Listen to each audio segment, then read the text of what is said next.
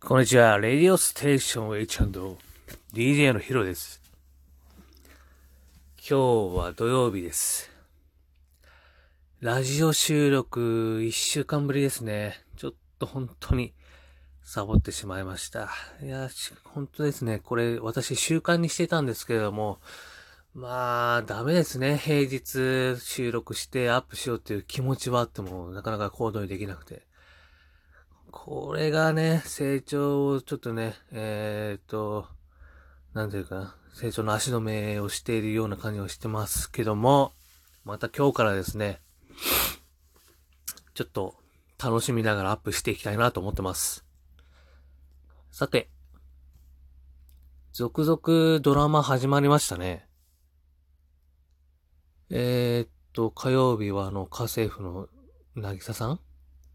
で、派遣の品格やって、で、木曜日、えー、アンサングシンデレラ、で、金曜日、えー、ミユ404、で、あとこれから半沢直樹って始まっていきますけども、私実はすごいドラマ大好きなんですよ。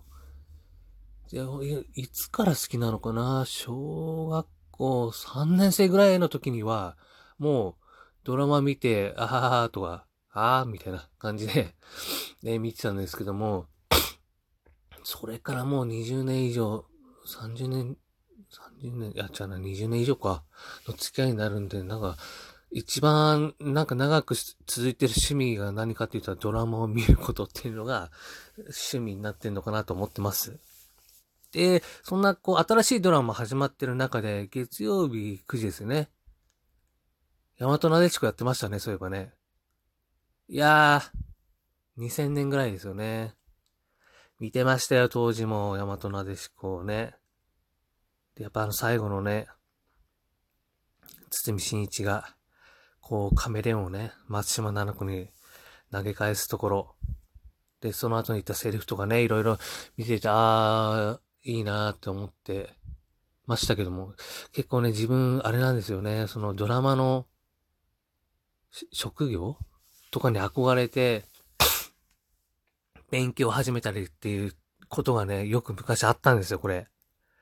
そのままね、継続してたらね、もしかしたら今、もっと違う人生を歩んでたのかななんて、一瞬、うーん、まあ、もったいないなってこともありますけれども、だから中途半端になんかその時その時で、えー、それをちょっと勉強したりするんで、変にね、触りの部分ですけども、知識がついたりして、まあ、それが結果自分が何かを書くとかになるときにすごい役に立ってるなっていう部分ではありますけども、ほんと広く浅くっていうところで、えー、立ち止まってるような気がします。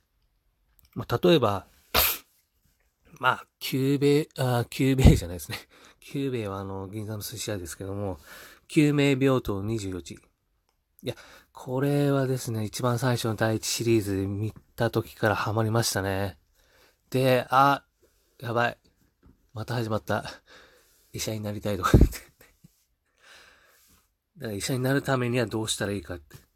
もちろんね、勉強頑張って、いい高校行って、いい大学行って、いい大学じゃいい、まず医学部行って、とかって、そんな、えー、想像もしてました。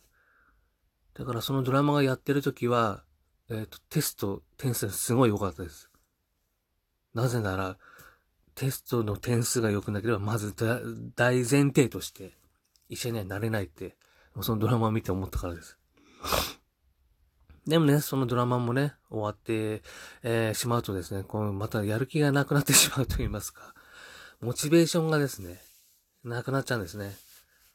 ダメなんですね。だからさ、私、集中、それ意味ではあれかな。集中力が3ヶ月しか続かないっていうことなんですかね。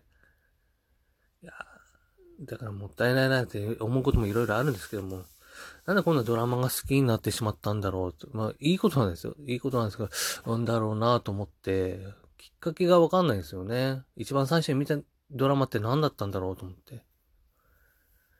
でもね、昔に比べた、昔のドラマは昔のドラマでね、良かったんですけども、今は今でまた、えー、現代的な捉え方、結局はね、その社会の情勢とか、風刺とか、えー、流れとかをドラマっていうのは、受けり、あの、取り入れてますんで、そのドラマを見たら、その時の社会情勢が分かったりも、えー、するんですけれども、結構医者ものが好きですよね。まずは。で、ミステリーとか。で、コメディ系っていうのはそんなにね、別に、まあ別に嫌いじゃないですけども、まあそれなり見て、ラブストーリーとかっていうのはね、そんなに別に好きではないですね。やっぱ医者ものっていうのはね、この、自分の中で当たり外れがあるなと思って、一番大好きなの何かって言ったらな、うん、あーやっぱね、救命病棟になっちゃうんですかね。しかもあの、第一シリーズ。いやー、あれはいいよね。あれはいいですよ。あのね、江口洋介はね、脳死をかな？脳死を抱えながらも、えっ、ー、と、植物状態の妻を、えー、看病しているっていう、最後の方かな、シーン。で、松島七子はまだ研修医の頃ですよ。いやー、懐かしい。で、あれなんですよ、救命病棟、あの、ドリカムの歌がね、必ず流れますからね。それで覚えてるっていうのもあるかもしれないんですけども。まあ私の中であれが一番いい医者のドラマなのかなと思って、まあ医者のドラマなんてね、あまたあると思うんですけども、例えば、イリュウ。イリュウも結構見ましたね。いや、イリュウは結構面白い。えーと、あとはなんだろうな。ドクターコト。ドクターコトはまたちょっと、えー、ちょっと違うのかななんて思いながらも。うん。あと、振り返れば奴がいる。あ、急に時代遡っちゃいましたね。振り返れば奴がいる。あれは、私の中では、真面目なドラマだとは思ってないです。ちょっと コメディタッチが。えー、っと、一番好きなのは、あの、香川武史。あの、結果の一曲部長だったのかな？わかんないけど、えー、っとね、手術の失敗をしてしまったがゆえに、こう、メスを握ろうとすると手が震えてしまうっていう、うそういう、多分、今で言う、今で言うって昔からあったんでしょうけど、PTSD みたいな感じですよね。そういうシーン、そういうシーンが別にオペのシーンじゃないんですけども、あの、カメラいじりが好きでね。ええ。で、カメラの何かをやってる時に、このピンセットか何かでやってんのかな？それをこう、やろうとしてる時に手が震えてしまうっていうのがね、ああ、やっぱね、医者でもそう、あ典型的なあれじゃないですかね。医者がメスを、えー、握れなくなったっていうようなシーンだったのかなと思って。で、かかたぎしなんてね、その、ちょうどその頃、料理の鉄人でね、ねもう、皆さん、いや、若い人知らないかもしれないですね。料理の鉄人。多分、えー、金曜日の夜11時とかやってたのかな。あれも面白かったですよね。で、あと、白い影。TBS かな？あれ。中井正宏のやつかな。まあ、えー、っと、助からない病気になって、そうそう、かかってるんだけども、その、シリアスな感じの、えー、っと、役柄で、まあ、竹内優子が出てたのかな。うん。まあ、影のある感じでしたよね。まあ、あれは別に、うん、笑えるって感じじゃないです。本当真面目なって感じですよね。真面目な医者のドラマ。あと、まあ、白い巨頭ね。白い巨頭です。結構、あれですよ。何ヶ月やったのかな ?6 ヶ月ぐらいやってなかったでしたっけ？あまあ、江口洋介と唐沢出て、唐沢俊明出てましたよね。あの対立も面白かったな。まあ、山崎豊子のね、小説っていうのはね、えっ、ー、と、まあ、社会派といいますか、綿密な取材をもとに、えー、書いてますんで、とてもボリュームのあるといいますか、見応えのある、えー、ドラマになってたんじゃないかなと思ってます。で、あとドラマじゃないね、えっ、ー、と、医者もの。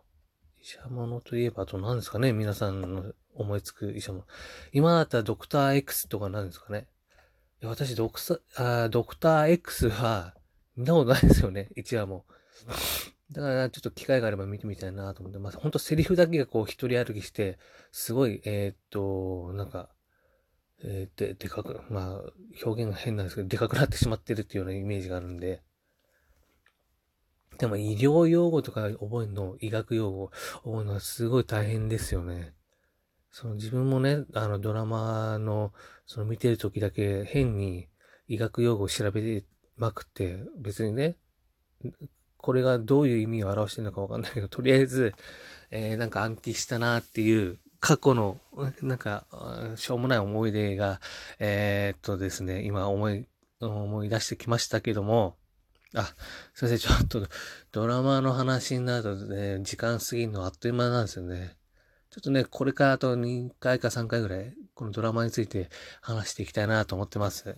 皆さんにも多分ね、好きなドラマとか、えー、人生を変えたきっかけとなるようなドラマ、えー、持ってると思うんですけれども、まあ、そういう記憶を思い出しながらこのラジオを聞いてもらいたいな、もらえたらなと思ってます。やっぱ最近収録してなかったせいか、舌がちょっと回ってないので、ちょっと申し訳ないですけども、また、えっ、ー、と、次回お会いしましょう。それでは、それにしてもラジオって、やっぱり難しいですよね。